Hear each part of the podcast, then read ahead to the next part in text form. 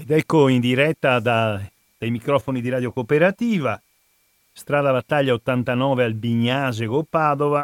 Ecco la trasmissione settimanale dell'AMPI, Associazione Nazionale Partigiani d'Italia. Oggi è il 3 di settembre del 2021.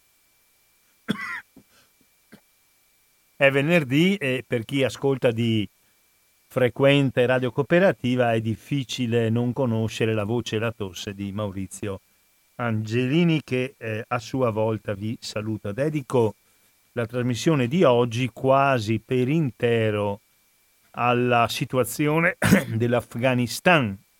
Ma prima vorrei eh, ricordarvi una scadenza interessante che si svolge questa sera, il 3 settembre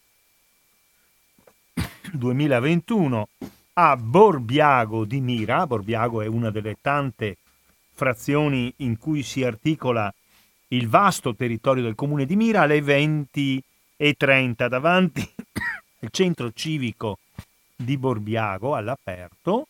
In caso di pioggia si può entrare all'interno del centro civico di Borbiago a partire dalle 20 e 30. L'AMPI, la sezione di Mira dell'AMPI, organizza un incontro con lo storico Federico Tenca Montini, dottore di ricerca in storia contemporanea e si occupa di un argomento che spesso torna nelle nostre discussioni e nelle vostre telefonate, cioè eh, i problemi eh, del rapporto tra Italia e Jugoslavia al confine orientale e quindi dittatura fascista, snazionalizzazione degli sloveni e dei croati che hanno avuto la sventura di entrare nel regno d'Italia, invasione dell'Italia ai danni della Jugoslavia a partire dall'aprile del 41, gli episodi sanguinosi di reazione in parte spiegabili, in parte frutto invece di una scelta di tipo dittatoriale del regime jugoslavo, eh, le foibe, e l'esodo della stragrande maggioranza delle popolazioni di lingua italiana dalle terre eh, della Venezia Giulia, dell'Istria, eh, giù fino a Fiume. 3 settembre, questa sera, 20 e 30, centro civico di Borbiago di Mira, organizza l'AMPI del comune di Mira. Oggi ci occuperemo, come vi stavo dicendo, dell'Afghanistan e lo faremo a partire da alcuni riferimenti interessanti che ho trovato nei giornali di questi giorni e quindi vi saranno dei riferimenti opportunamente e volta per volta citati dall'avvenire, dal manifesto, da domani e dalla stampa di Torino.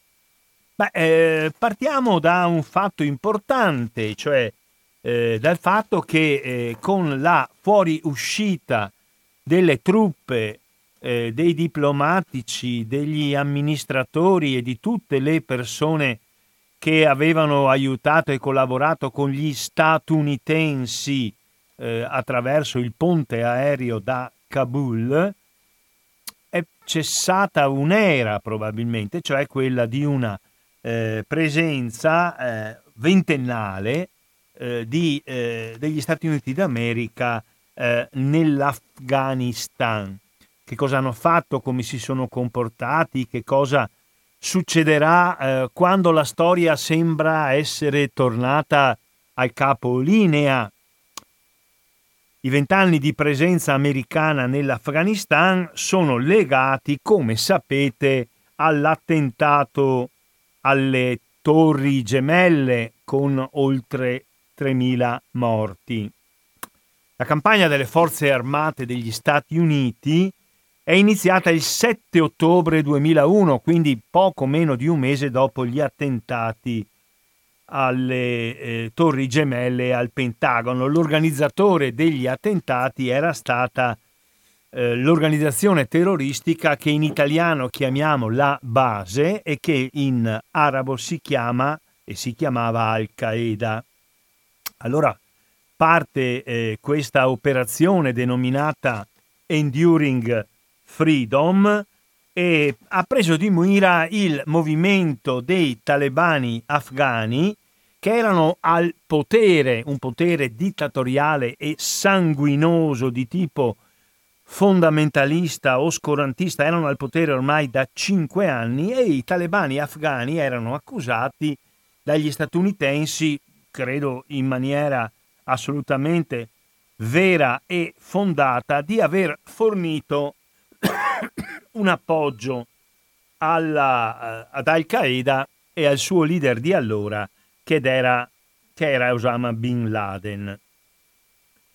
Uh, nell'Afghanistan ai talebani che dopo eh, la fuoriuscita, la cacciata del governo comunista di eh, Mohammed Najibullah eh, si erano impadroniti del potere dopo una, eh, dopo una lunga guerra civile, guerra civile perché il movimento che si era opposto eh, fino dal 1979-80 al governo filosovietico e comunista afghano, eh, si era poi spaccato eh, sulla base di differenze di tipo religioso, musulmani sunniti, musulmani sciiti e di appartenenza a una delle tante etnie che vivono e non spesso convivono nell'Afghanistan e una eh, di queste appartenenze eh, religiose, i musulmani sunniti e eh, una di queste appartenenze di tipo etnico-nazionale, i Pashtun, costituivano il grosso del movimento dei talebani che dopo che tutti assieme avevano contribuito alla cacciata sanguinosa del governo di eh, Najibullah e prima avevano contribuito sostanzialmente all'impaludamento dell'Unione Sovietica in una guerra che era durata dieci anni, eh, il movimento poi eh, antisovietico, anticomunista, nazionalista afghano si era spaccato e avevano appunto prevalso i eh, talebani. La campagna del 2001 che comincia, ripeto, poco meno di un mese dopo le torri gemelle, è iniziata con attacchi aerei britannici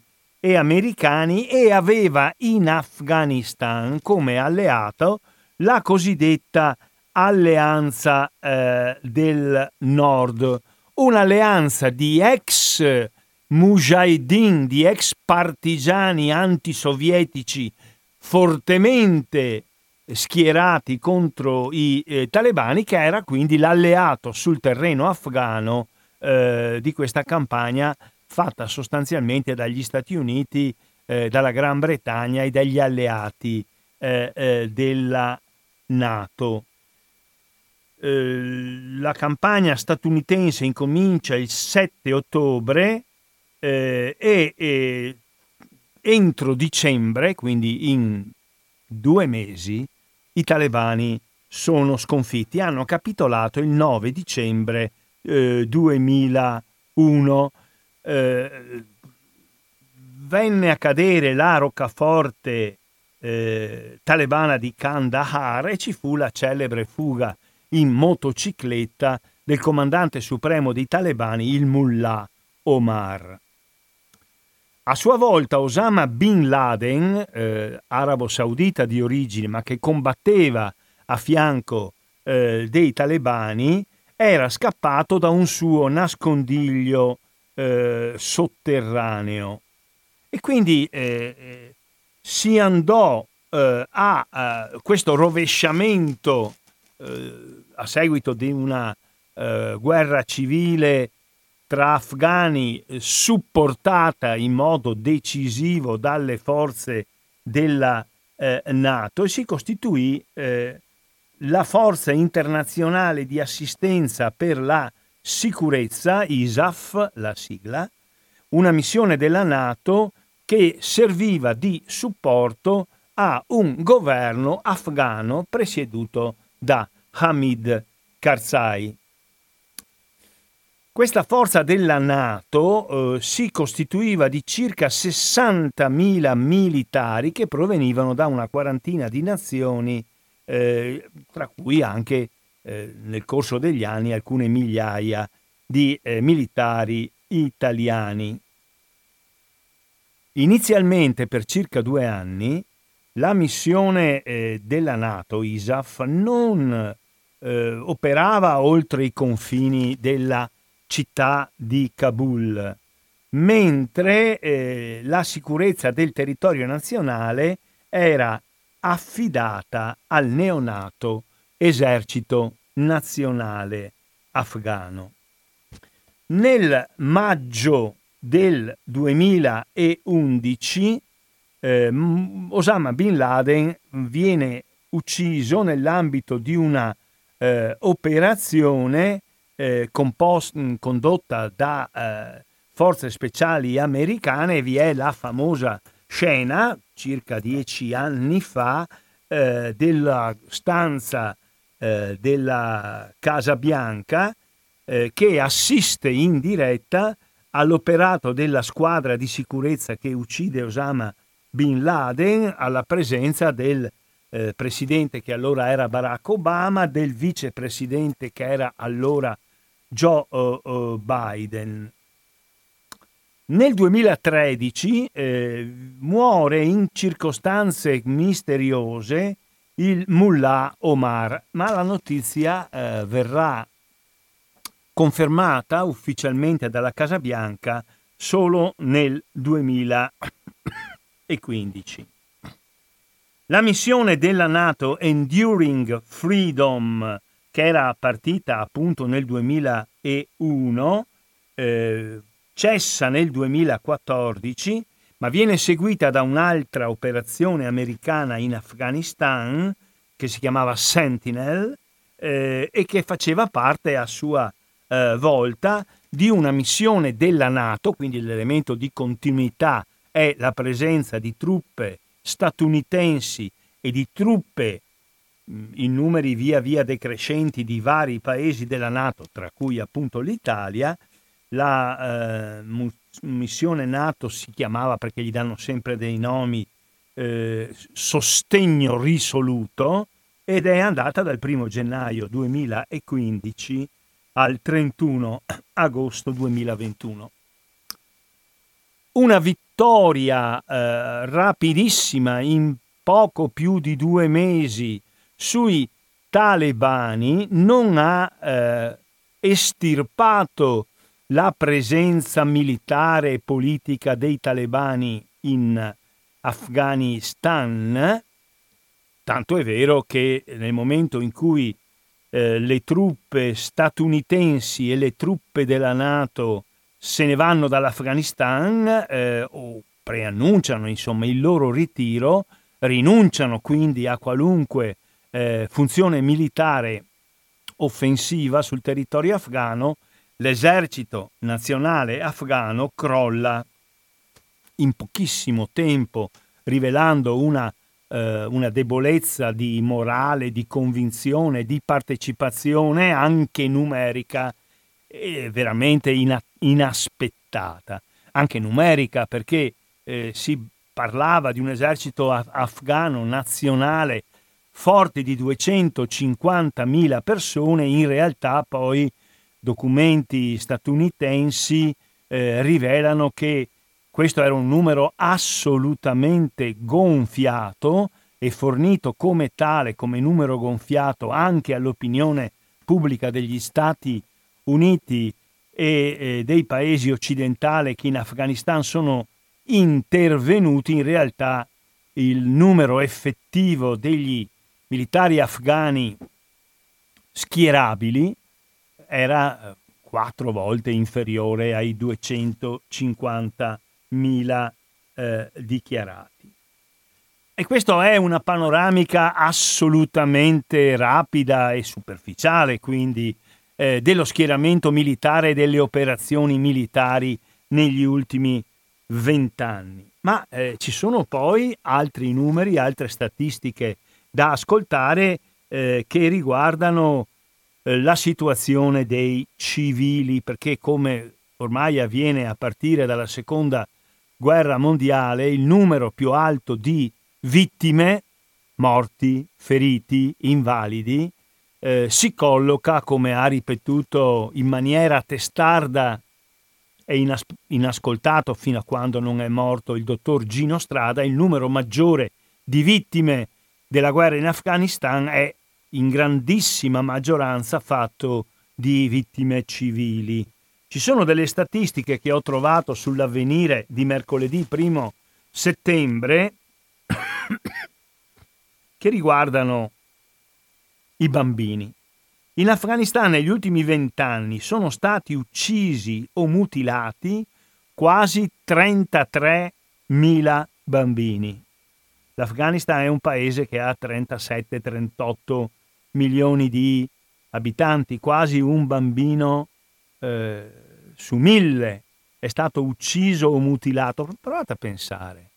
Eh, una città come Padova che ha poco più di 210.000 eh, abitanti eh, potrebbe avere avuto eh, negli ultimi vent'anni eh, circa 170-180 bambini morti o mutilati, morti o mutilati per la guerra, per gli, scont- per gli scontri, al tragico ritmo di uno ogni cinque ore.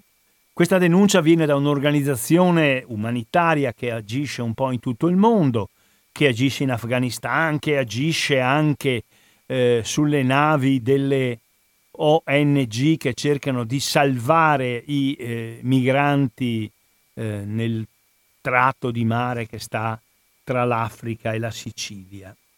Save the Children eh, dice che il numero reale dei bambini vittime del conflitto è sicuramente più alto di 33.000 perché in questo conteggio già di per sé sconvolgente, 33.000 bambini uccisi o mutilati nel corso del ventennio di conflitto in Afghanistan vanno aggiunti perché non figurano i bambini che sono morti di fame, di povertà e di malattie. Morti di fame e di malattie perché eh, la metà della popolazione in Afghanistan e tra questi circa 10 milioni di bambini dipendeva dagli aiuti umanitari, lo diremo poi, le entrate dello Stato dell'Afghanistan sono costituite a percentuali che vengono calcolate in modo approssimativo, ma sicuramente molto più della metà delle entrate dell'Afghanistan è costituita da donazioni internazionali, che possono essere donazioni ufficiali, quelle eh, di vari stati o dell'Unione Europea e da eh, donazioni di privati, di cittadini che sostengono tante organizzazioni non governative che in Afghanistan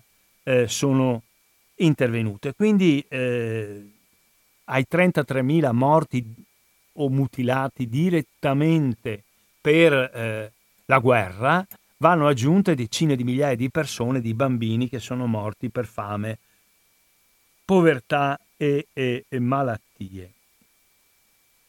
Circa la metà dei minori, dei bambini da 0 a 15 anni, sono dichiarati malnutriti sulla base delle tabelle alimentari internazionali. E ora si stima, ma poi lo sentiremo, un peggioramento ulteriore, perché in Afghanistan su 38 milioni di persone ci sono almeno 2 milioni e mezzo di persone che sono degli sfollati interni, cioè delle persone che hanno dovuto abbandonare per motivi di guerra, per mancanza di sicurezza eh, la loro casa e una grandissima parte di questi si è riversata nella città di Kabul.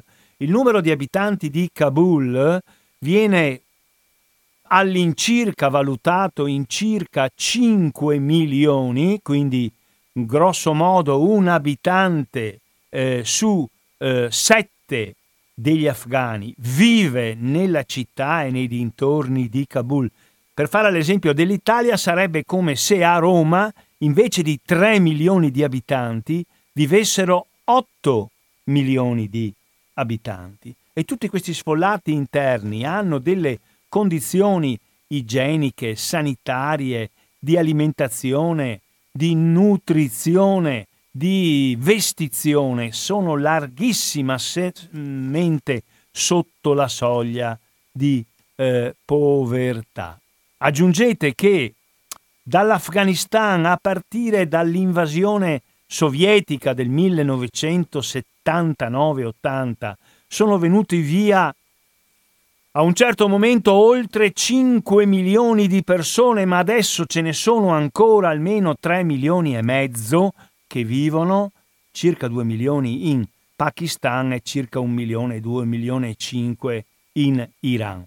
Apro parentesi, quindi quando i governi europei sostanzialmente per l'azione che rifiuta qualsiasi forma di solidarietà eh, a sostegno eh, dei profughi afghani, mi verrebbe da dire più profughi di così, che cosa che deve succedere?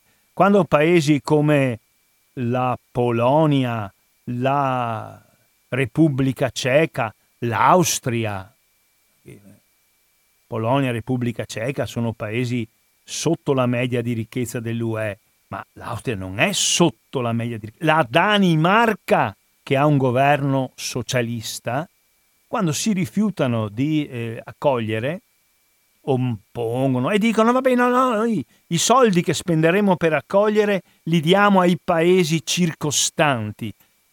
Ma ragioniamo un po', vuol dire due cose sostanzialmente. La prima, far vivere delle persone, i rifugiati afghani, che soprattutto in Pakistan vivono in grandissima parte in accampamenti informali, in baracche, sotto una tenda, non mandano, non possono mandare i bambini a scuola, non hanno nessun diritto, non hanno nessun lavoro, questo soprattutto in Pakistan.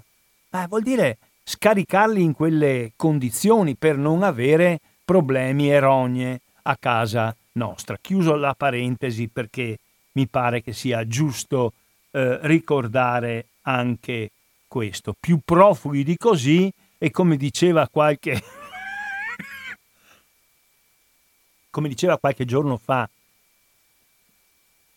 un indovinato titolo del manifesto, accogliamoli a casa, a casa loro. Ecco, quindi eh, questa è eh, raccontata molto in sintesi la storia dell'intervento statunitense in Afghanistan, eh, intervento che è sorto all'inizio sostenuto praticamente da tutti, anche dalla grande maggioranza dell'opinione pubblica, per schiacciare Al-Qaeda che aveva fatto il disastro che aveva fatto a New York e per eh, chiudere il rapporto malato che esisteva tra talebani e Al-Qaeda.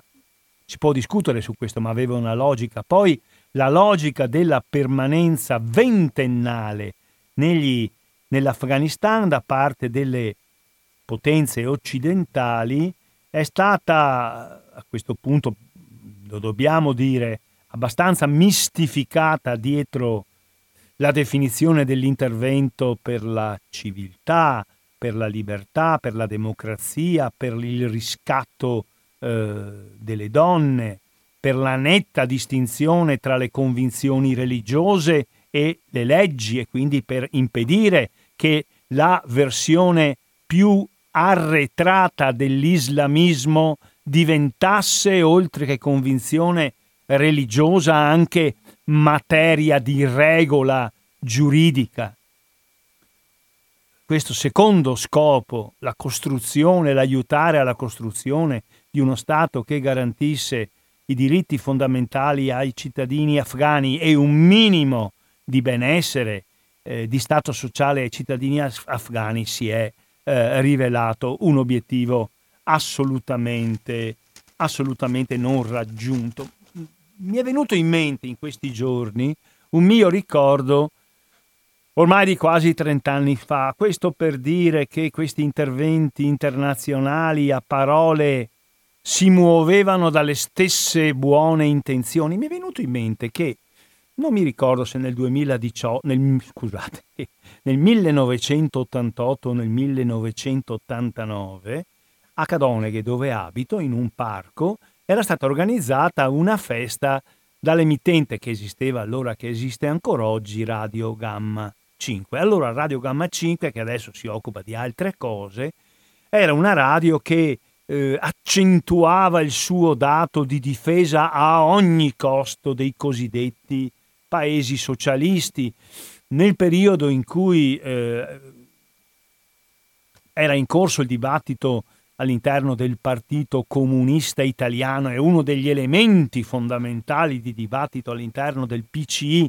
era quello di eh, ridefinire in modo netto, in modo critico, eh, in modo certe volte anche spietatamente critico il proprio rapporto con l'Unione sovietica, il rapporto dei comunisti italiani con l'Unione sovietica, eh, quindi uscire dagli ultimi elementi di ambiguità, di valorizzazione, a quell'epoca Radio Gamma 5, che ripeto aveva interessi e posizioni completamente diversi da quelli di oggi, era solidamente e convintamente filo sovietica e organizzò Radio Gamma 5 a Cadoneghe una festa, come le facciamo anche noi, un po' diversa, no? una specie di festa dell'unità in piccolo, alla quale ecco che viene il ricordo e si collega con ciò di cui oggi sta parlando.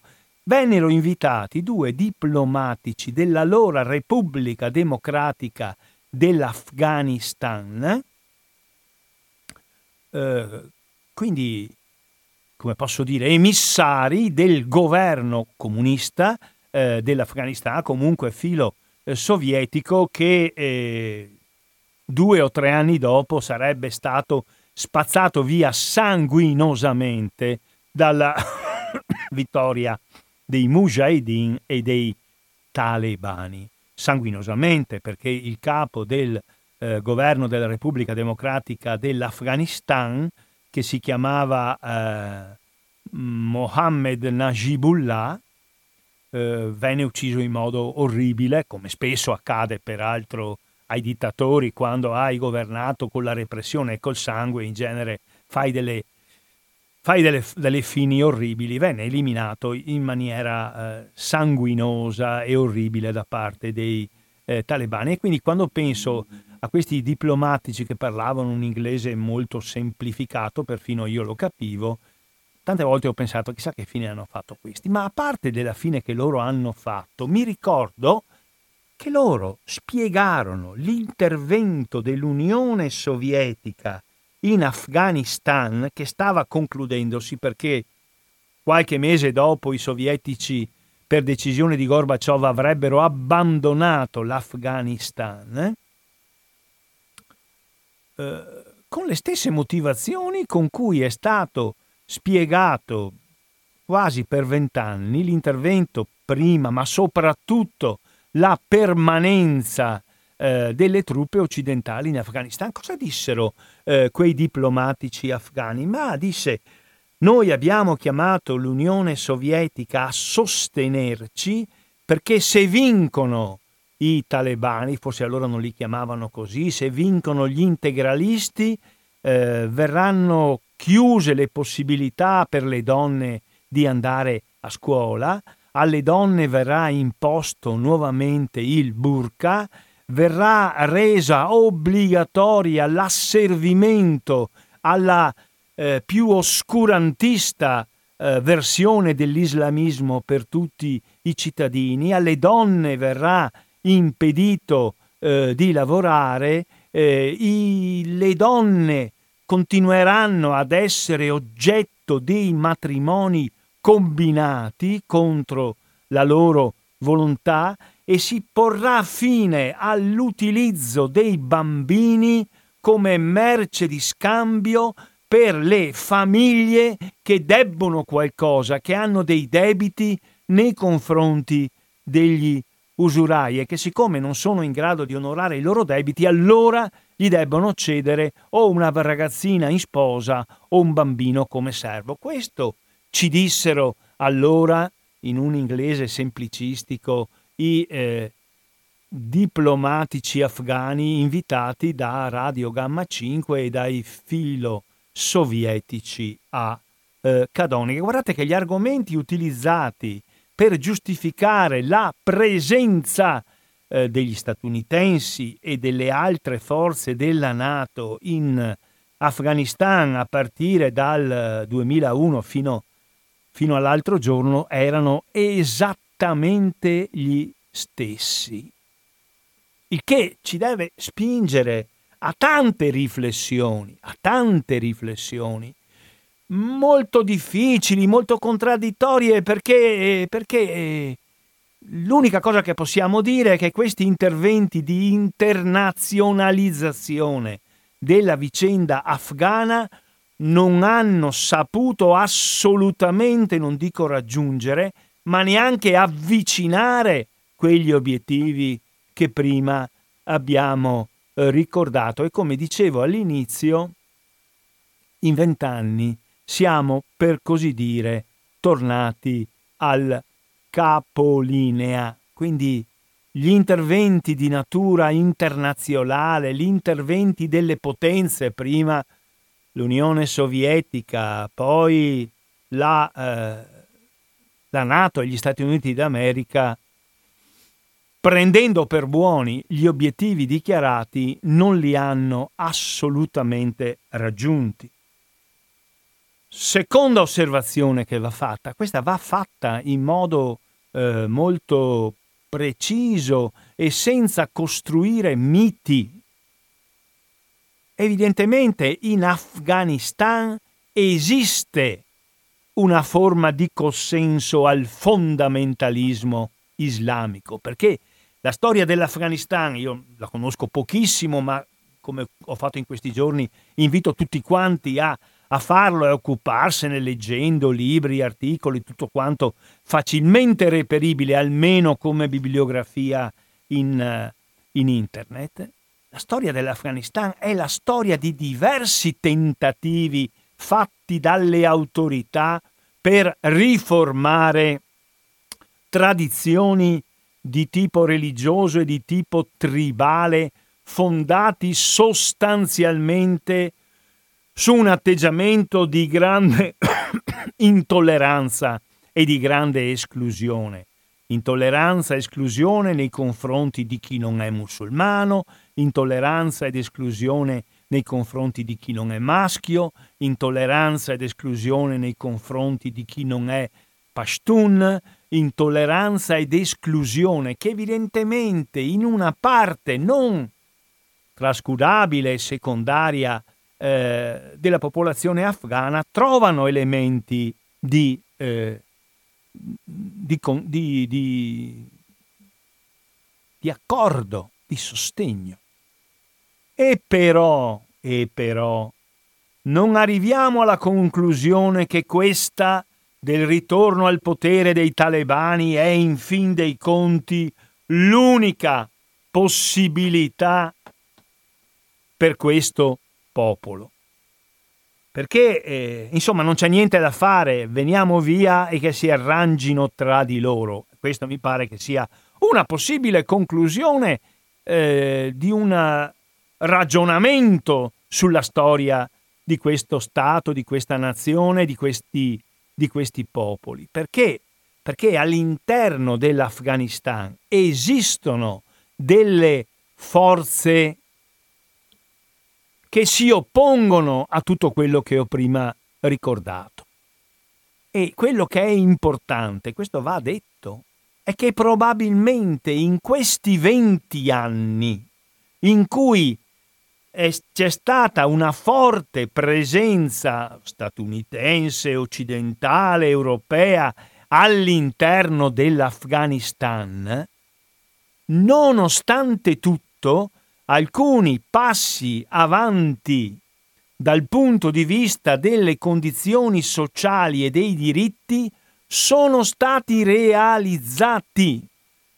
Vi faccio notare che le costituzioni dell'Afghanistan adottate da governi evidentemente deboli, sicuramente corrotti, ma comunque adottate come costituzioni, come leggi fondamentali, mi viene in mente quella del 2014 che voi potete trovare in testo integrale eh, consultando internet, in questo senso internet conferma di essere un, un grande fornitore di cultura e di conoscenza, le costituzioni dell'Afghanistan approvate in questi anni si muovono sia pure faticosamente dentro un'ottica di riconoscimento dell'uguaglianza tra le diverse nazionalità che costituiscono l'Afghanistan, quindi eh, Pashtun, eh, Tagiki, Uzbeki, Indù, Arabi, un mosaico, lo dicono esplicitamente, nessuna differenza può essere realizzata eh, tra i cittadini a partire dalla loro appartenenza nazionale. La Costituzione del 2014, che pure si apre con un preambolo in cui si dice, come si diceva l'ultima volta nello Statuto albertino del 1848, allora si diceva la religione cattolica apostolica romana è la religione di Stato e nella Costituzione del 2014 si diceva che eh, la eh, base della religione, della Costituzione, era la sacra religione islamica. Pur dicendo questo, e questo è un fatto naturalmente lontanissimo insomma dalle, eh, dalle idee eh, di, di, di, di, società, di civiltà che abbiamo da parecchi decenni, in Italia direi dalla fine della seconda guerra mondiale, perché la religione cattolica apostolica romana era la religione di Stato eh, dentro lo Statuto albertino e così venne confermata dal fascismo. Ma questa premessa che per tutti i popoli eh, del, dell'Occidente e non solo dell'Occidente è inaccettabile comunque non si dà che ci sia una religione come base di tutto, ciò nonostante i diritti fondamentali riconosciuti dalla eh, Carta delle Nazioni Unite vengono richiamati esplicitamente dalla Costituzione del 2014 in Afghanistan, Costituzione che naturalmente eh, i talebani aboliranno e che eh, vorranno fortemente eh, modificare. Quindi volevo dire, il periodo dell'occupazione, durante il quale i problemi fondamentali dell'Afghanistan, dell'occupazione ventennale Stati Uniti più NATO, non sono stati naturalmente risolti, però, per esempio, dal punto di vista dei principi, hanno trovato una loro collocazione dentro la Costituzione. Allora è evidente che se una Costituzione non viene applicata, una cosa è il dichiarare e una cosa è il fare. Evidentemente molte cose dichiarate nella Costituzione afghana non venivano poi realizzate. Però, questo voglio dire, c'è sicuramente una parte importante della popolazione afghana che comunque da quei principi costituzionali si è sentita in qualche modo stimolata, si è sentita in qualche modo spinta a operare perché le cose non vadano solo nel senso dell'intransigenza e dell'oscurantismo religioso, insomma qualcosa dal punto di vista delle idee nella testa della gente è sicuramente rimasto. E anche come eh, scriveva eh, a pagina 5 l'avvenire eh, del primo settembre 2021, eh, qualcosa è rimasto anche nelle condizioni materiali delle persone. Perché nei due decenni dell'occupazione occidentale c'è stata una pioggia di investimenti, lo scrive Camille Haid a pagina 5 di avvenire del primo settembre eh, internazionali e sono intervenute in Afghanistan moltissime organizzazioni non governative straniere. e si è visto che con moltissimi limiti si sono mostrati progressi importanti nella copertura sanitaria, nelle infrastrutture nell'istruzione. Ci sono alcuni dati. Nel 2001 ogni mille bambini che nascevano in Afghanistan morivano 87 bambini prima del primo anno di vita, quindi morivano nel parto, subito dopo il parto o per malattie, infezioni che eh, li colpivano nel primo anno di vita. In Italia, secondo i dati del 2017-18, i bambini che muoiono nel primo anno di vita sono 3 ogni 1000. In Afghanistan erano 87 ogni 1000 e guardate che eh, c'erano eh, paesi eh, c'erano paesi eh, del, del terzo mondo, del mondo povero, in cui la situazione della mortalità infantile era molto migliore che in Afghanistan. Per esempio, riprendendo un, un ragionamento che, che torneremo a fare nei prossimi tempi, un paese in gravissima crisi economica e oggi purtroppo anche sanitaria, nel 2012, dati di nove anni fa, aveva 5 morti bambini entro il primo anno di vita su mille nati ed era Cuba.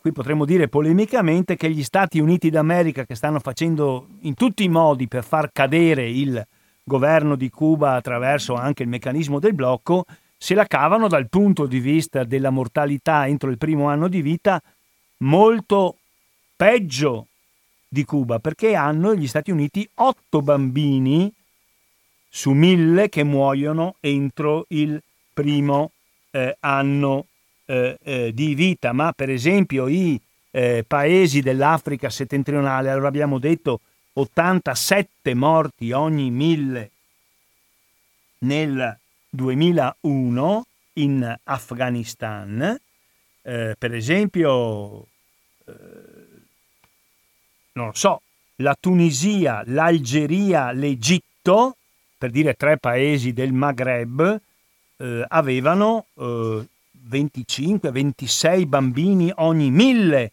che eh, morivano entro il primo anno di vita. E l'Afghanistan nel 2001, quando arrivano le truppe occidentali, parte con 87.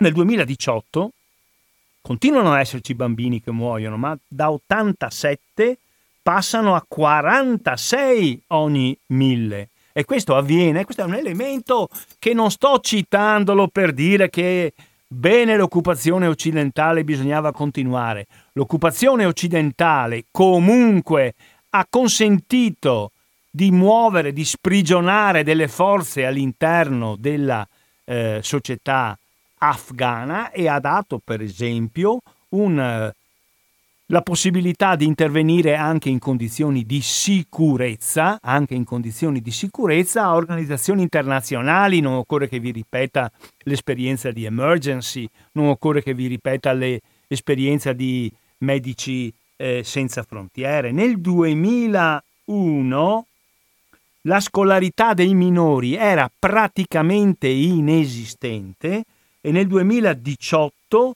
siamo arrivati all'83% dei bambini che vanno a scuola. Anche qui con moltissimi problemi all'interno perché molta parte delle scuole primarie di prima alfabetizzazione insegnano a leggere e scrivere i bambini, molta parte delle scuole, insegnandogli a memoria in modo pappagallesco i versetti del Corano, però tra saper scrivere come pappagalli e non saper scrivere è meglio saper scrivere come pappagalli, perché poi se sai scrivere puoi imparare anche, se le cose si muovono, a, eh, a non scrivere solo come pappagallo, ma scrivere eh, anche eh, con la tua eh, testa. Allora, questi progressi che sono stati verificati costituiranno un problema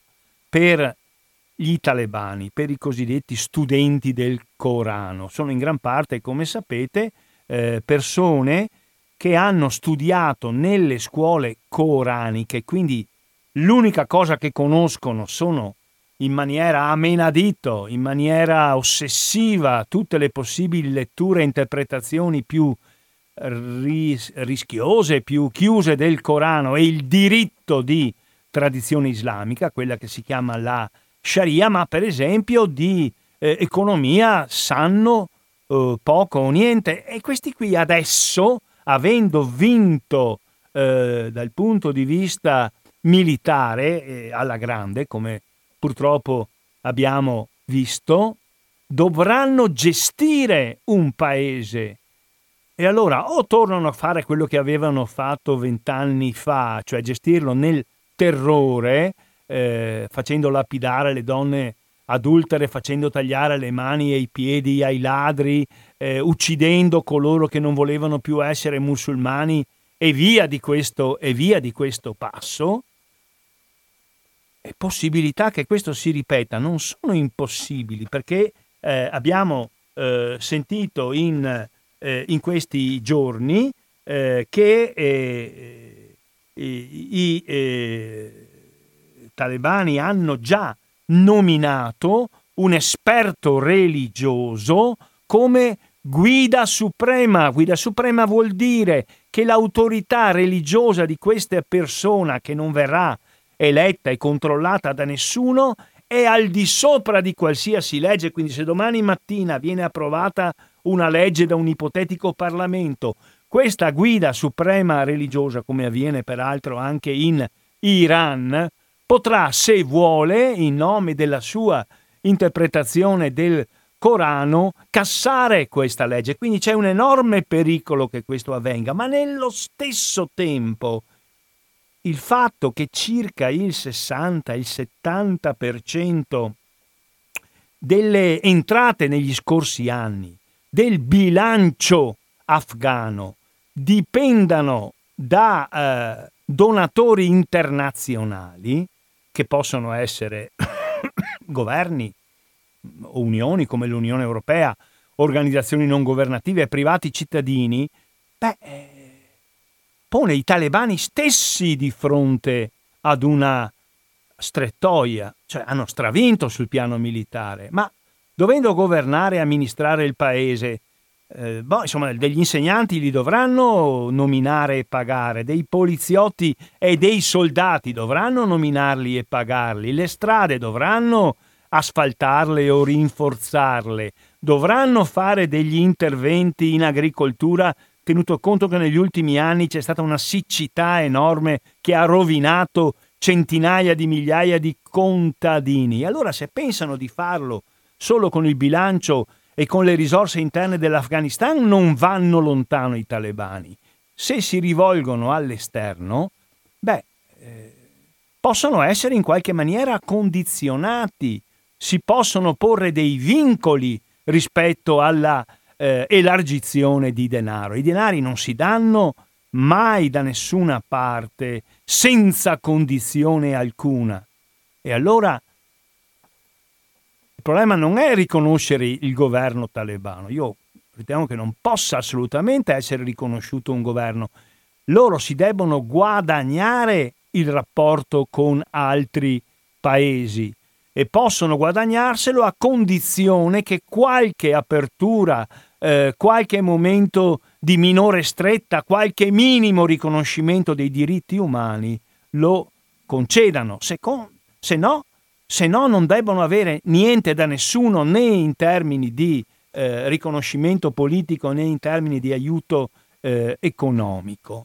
E questo pone dei problemi a loro, perché a questo punto dovranno eh, confrontarsi con, con i loro con i loro, con i loro cittadini. Un argomento di questo tipo, e vado rapidamente alla conclusione, un avvenimento di questo eh, tipo mi pare una, un ragionamento di questo tipo, mi pare che si possa, vediamo se lo trovo, eccolo qua, si possa ricavare dalla lettura di un'intervista che il giornalista della stampa di Torino, Leonardo Martinelli, fa a un ricercatore francese che si chiama Dan Basco, un ricercatore eh, francese che lavora alla Facoltà di Scienze Politiche di Parigi. I talebani, scrive eh, Adam Basco, intervistato da Martinelli, devono assicurare il budget di uno Stato nella sua totalità e devono saperlo gestire, devono pagare, come dicevo, gli insegnanti, i dipendenti pubblici, gli infermieri, i poliziotti. Hanno bisogno di risorse finanziarie e hanno bisogno di un'assistenza tecnica che non hanno e ne sono consapevoli. Hanno bisogno degli occidentali. Ma dice eh, Martinelli a Basco, ma davvero sono incapaci di gestire un apparato pubblico? Sì e no, risponde Basco. I loro dirigenti sono tutti provenienti da scuole di formazione religiosa di tipo universitario che si sono fatti in Pakistan. Hanno preparazione teologica, hanno preparazione di diritto islamico, ma non hanno competenze tecniche. Nel, nel 2020, Basco dice addirittura, il bilancio pubblico è stato alimentato per il 75% da investimenti e da finanziamenti stranieri. Ora gli aiuti internazionali sono bloccati, gli Stati Uniti hanno congelato i fondi della banca centrale afghana e poi la, il paese, e questo non va dimenticato ma è una tragedia, rischia la carestia perché il Pakis- il, l'Afghanistan ha conosciuto anni e anni di, eh, di, siccità. I talebani dovranno negoziare con gli eh, occidentali. Oggi la sanità e la scuola sono prioritarie e le stesse famiglie dei talebani chiederanno di avere sanità e scuola. Questo per dire allora, per stare all'interno di una discussione che si sta aprendo tra tutti gli stati, insomma, alla quale evidentemente possiamo dire il nostro punto di vista come cittadini, per affrontare la questione famosa del cosiddetto riconoscimento. Il riconoscimento senza condizioni non ci può essere. Il mio parere personale è che i talebani debbono dire quali diritti e quali eh, libertà intendono elargire ai loro cittadini, sapendo in partenza che non sono gli stessi diritti e le stesse libertà di cui noi usufruiamo in Italia o in Francia o in Germania o negli eh, Stati Uniti, ma che comunque nessun beneficio economico può essere attribuito sulla base solo delle parole, ma ci devono essere prima dei fatti concreti e poi come posso dire, a sostegno eh, perché si spinga ancora avanti nella realizzazione di questi fatti concreti in termini di libertà, ci devono essere delle elargizioni economiche. E penso anche che le elargizioni economiche dovrebbero essere a breve termine, non a lungo termine.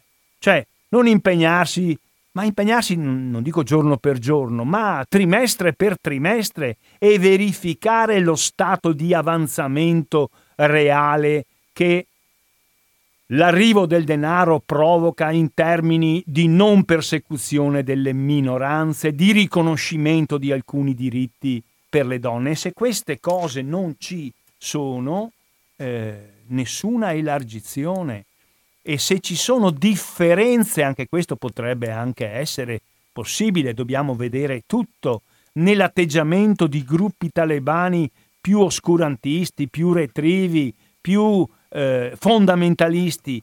E l'atteggiamento di altri gruppi meno fondamentalisti, meno retrivi, meno chiusi, cercare da parte di chi eh, fa le donazioni, fa i prestiti, di intervenire per aprire delle contraddizioni, non per stringere tutti i, tabela- i talebani eh, tra di loro. Insomma, che cosa avverrà in questi mesi in parte è prevedibile, sicuramente ci sarà una stretta per quanto riguarda eh, le libertà personali, le libertà religiose, sicuramente ci sarà un attacco a quelle donne e guardate che ce ne sono tante, si sono fatte anche sentire recentemente, secondo me hanno un coraggio da leoni queste donne, sono loro il nostro punto di riferimento, i nostri, tra virgolette, eroi, quelli che una volta da bambini chiamavamo il toso, quello che, che rischia e vince, sono loro i nostri punti di riferimento. Nella società civile afghana, delle forze che vogliono mantenere alcune libertà fondamentali ci sono e queste vanno aiutate. Aiutate anche a livello del condizionamento su eventuali elargizioni economiche o riconoscimenti politici, eventuali elargizioni economiche e eventuali riconoscimenti eh, politici. Poi ci sarebbero tante tante altre eh, cose da dire, ma credo che in una chiacchierata che proseguirà anche nel tempo eh, possiamo andare alla conclusione dicendo da ultimo che mi sembra indifendibile una posizione di rifiuto o di tepidezza nei confronti di chi dall'Afghanistan adesso sta venendo via. Perché le persone che sono venute via, e l'abbiamo visto guardando le condizioni, quelli che si attaccavano ai carrelli degli aerei e cadevano nel vuoto e preferivano morire così che cadere nelle mani dei taliban, eh, vedendo le, le, mamme e i papà che consegnavano i loro bambini. Ma vi rendete conto? Una mamma, un papà che consegna il proprio figlio a uno sconosciuto perché sa, prende atto che è meglio consegnarlo a uno sconosciuto che lasciare il bambino nel conosciuto, cioè nel rischio della morte, della fame, dell'oppressione. Beh, di fronte a questo, eh, fare i, come posso dire, gli schizzinosi su se non sono profughi questi, chi è profugo, oh.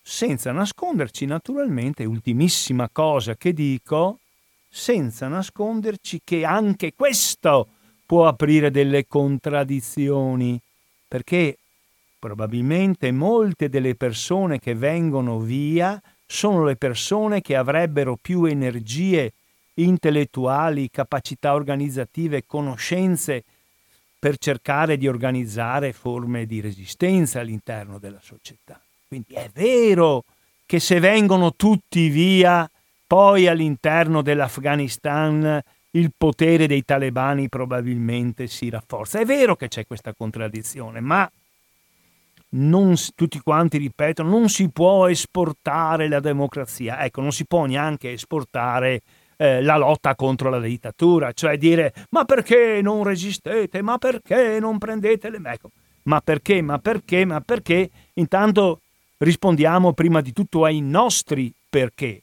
Perché ci sono persone che rifiutano queste, persa- queste persone sventurate. Questo non è, io credo, accettabile, è un limite sotto il quale non si può andare.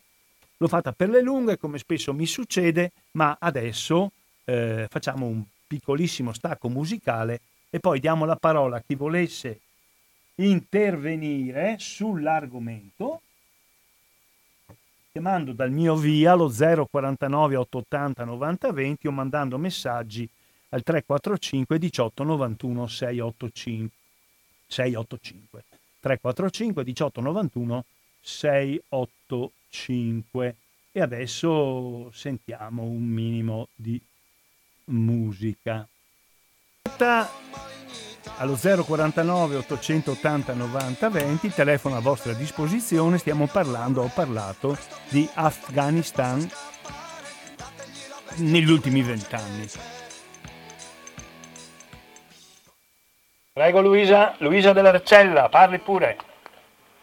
Allora, Bin Laden. Bin Laden rivendicò l'attentato 10 settembre, no? Bin Laden e i suoi accoliti naturalmente. che non avevano niente a che fare con l'Afghanistan perché erano di nazionalità araba saudita, tutti. Erano ospiti dell'Afghanistan. E quando l'America chiederà eh, il Bin Laden, naturalmente, no, dopo il settembre, l'Afghanistan si opporrà alla richiesta dell'America. L'Afghanistan è un paese islamico e l'ospite dei paesi islamici, tutti i paesi, proprio per, per cultura, per mentalità, l'ospite è sacro. Quindi gli americani sapevano perfettamente che eh, l'Afghanistan non avrebbe mai consegnato l'ospite. C'è da chiedersi una cosa, perché è stato invaso l'Afghanistan? Cioè, se tutti eh, quelli che hanno rivendicato l'attentato dell'11 settembre erano arabi sauditi ed era solo una, un'ospitalità quella che è stata data al Laden, quella che era in atto, no? Poteva essere la Russia, poteva essere l'Afghanistan, il Pakistan, qualsiasi altra azione. Quindi se gli attentatori erano arabi sauditi, era chiaro chi erano, chi era il paese responsabile. Certo che prendersela con l'Arabia Saudita non sarebbe stato, non sarebbe stato come prendersela con l'Afghanistan, il paese più povero del mondo, l'Afghanistan. È l'unica ricchezza, sembra che sia, cioè non c'è industria, anche adesso, dopo vent'anni di condizione democratica, civile, eh, la, ricchezza più grande dell'Afghanistan sono i campi di oppio che continuano. Adlaki prima del 2001 era riuscito a, a, a debellarli i campi di oppio. Dopo il 2001 eh, i campi di oppio sono tornati fiorenti sotto la, la condizione delle civiltà democratiche ha, che niente hanno fatto in questo senso. Certo che i campi di oppio sono una grossa risorsa per chi, per chi riesce a prenderli in mano. Eh. Le donne, guardate che le donne in Arabia Saudita non hanno un trattamento diverso da quello dell'Afghanistan, eh, ma proprio per niente solo che lì i problemi non ci sono mai, perché l'avamposto occidentale in Medio Oriente, quindi lì è un paese che sa prenderlo in mano quello, ci sarebbe da rimetterci un po' troppo, lo armiamo fino ai denti e cosa stia facendo in Yemen? Ma proprio le nostre civiltà democratiche si disinteressano completamente. Grazie, buongiorno. Va bene, grazie, grazie Luisa del, del, suo contributo. Guardi, molte cose che lei dice le, le condivido, ad esempio il ruolo dell'Arabia eh, Saudita nel finanziamento prima alla guerriglia contro l'Unione Sovietica poi eh, alla guerriglia dei talebani contro gli afghani non eh, talebani. La condizione delle donne in Arabia Saudita ha perfettamente ragione. Aggiungiamo che l'Arabia Saudita è un paese che ammazza e fa a pezzi eh, i cittadini dissenziente, come è successo a Khashoggi, mi pare che si chiamasse quel giornalista che entrò vivo nell'ambasciata saudita in Turchia e ne è uscito fatto a pezzi. Quello che noi adesso stiamo cercando di analizzare è di vedere quali potrebbero essere le forze alle quali i paesi democratici che vogliono fare i democratici sul serio. E comunque noi cittadini che ci definiamo genericamente democratici, crediamo nella Costituzione e nella Carta delle Nazioni Unite, per dire, a chi dovremmo fare riferimento in Afghanistan, chi dovremmo aiutare? E cosa dovremmo suggerire di fare agli stati che comunque una politica la faranno. Vi faccio notare una cosa eh, alla quale prima non ho fatto cenno, poi riapro subito.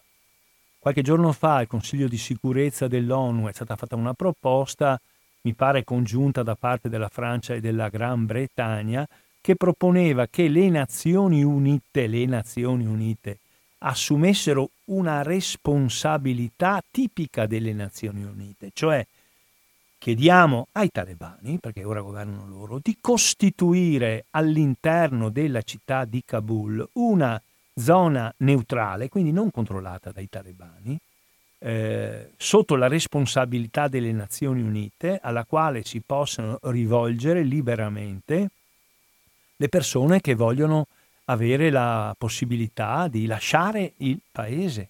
Questa proposta, eh, che vuole essere un elemento di prosecuzione su quello che è avvenuto fino al 31 di agosto, è stata bocciata, non è che abbiano votato contro. Hanno posto il veto, mi sembra di ricordare, la Cina e la Russia e questa proposta minima di un minimo di limitazione da fare ai talebani non è passata. Quindi, come vedete, il discorso non riguarda solamente le nazioni e gli stati del campo occidentale, ma riguarda un po' tutte le potenze. Grazie comunque alla nostra ascoltatrice, telefono di nuovo a vostra disposizione allo 049 880 90 20 oppure telefonate ehm, sms al 345 18 91 685. Eh, non a caso volevo ricordarvi che il manifesto, il manifesto di oggi, venerdì 3 settembre, in prima pagina, accanto a un titolo su Draghi, eh, il titolo è Talebani in cerca di soldi da chiunque. Una volta conquistata Kabul, per i talebani è giunto il momento di, scongiura- di scongiurare uno dei rischi principali, il eh, collasso economico. La maggioranza della popolazione vive già ora sotto la soglia di povertà. Dal 2002 al 2020 la crescita media del prodotto interno lordo è stata del 6%, ma per quest'anno si prevede già una diminuzione del prodotto interno lordo. Quindi eh, i talebani avranno bisogno di interlocutori internazionali, non che noi dobbiamo decidere se riconoscerli o meno, sono loro che dovranno rivolgersi all'esterno e forse su questo dovremmo lavorare. Ma cosa ne pensate? Cosa sapete? Cosa volete sapere di più? Che cosa non vi è stato chiaro della mia esposizione? Che cosa condividete o no? Eh, sta a voi 049 880 90 20. Telefono a vostra disposizione, non sento telefonate, allora vi faccio sentire un po' di musica che interrompo non appena il telefono squilla. Giancarlo Di Marostica ci scrive: Ma il saper scrivere rispetto al non saperlo fare è meglio secondo lei? Cioè, se uno sa scrivere ma scrive come gli dice il dittatore, è meglio che non saper scrivere, secondo lei?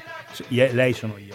Ecco lo scappellamento a destra di coloro che hanno la supponenza di avere il sapere, in quanto per definizione di sinistra. Ma per favore, sì, capisco la sua obiezione Giancarlo, però le riconfermo quello che ho detto, il fatto che la scolarizzazione in Afghanistan in vent'anni si sia moltiplicata per tante tante n volte è un fatto comunque importante.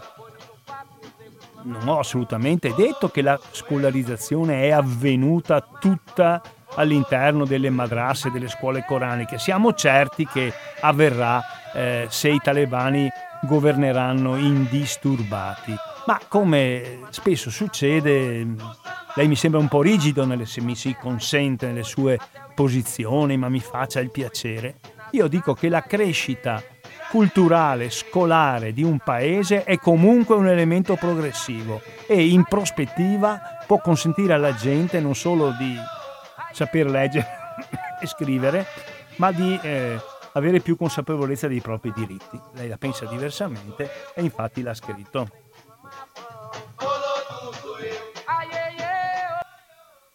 Eh, se non chiama nessuno vi ricordo il nostro pranzo di Musano.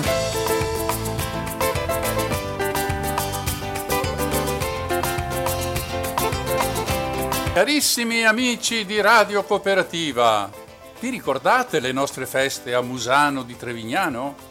Sì, lo sappiamo, è passato un sacco di tempo e a noi sono mancate moltissimo. Sapete cosa facciamo? Ricominciamo e torniamo a Musano di Trevignano, in provincia di Treviso, per il nostro prossimo incontro con gli ascoltatori affezionati alla nostra radio.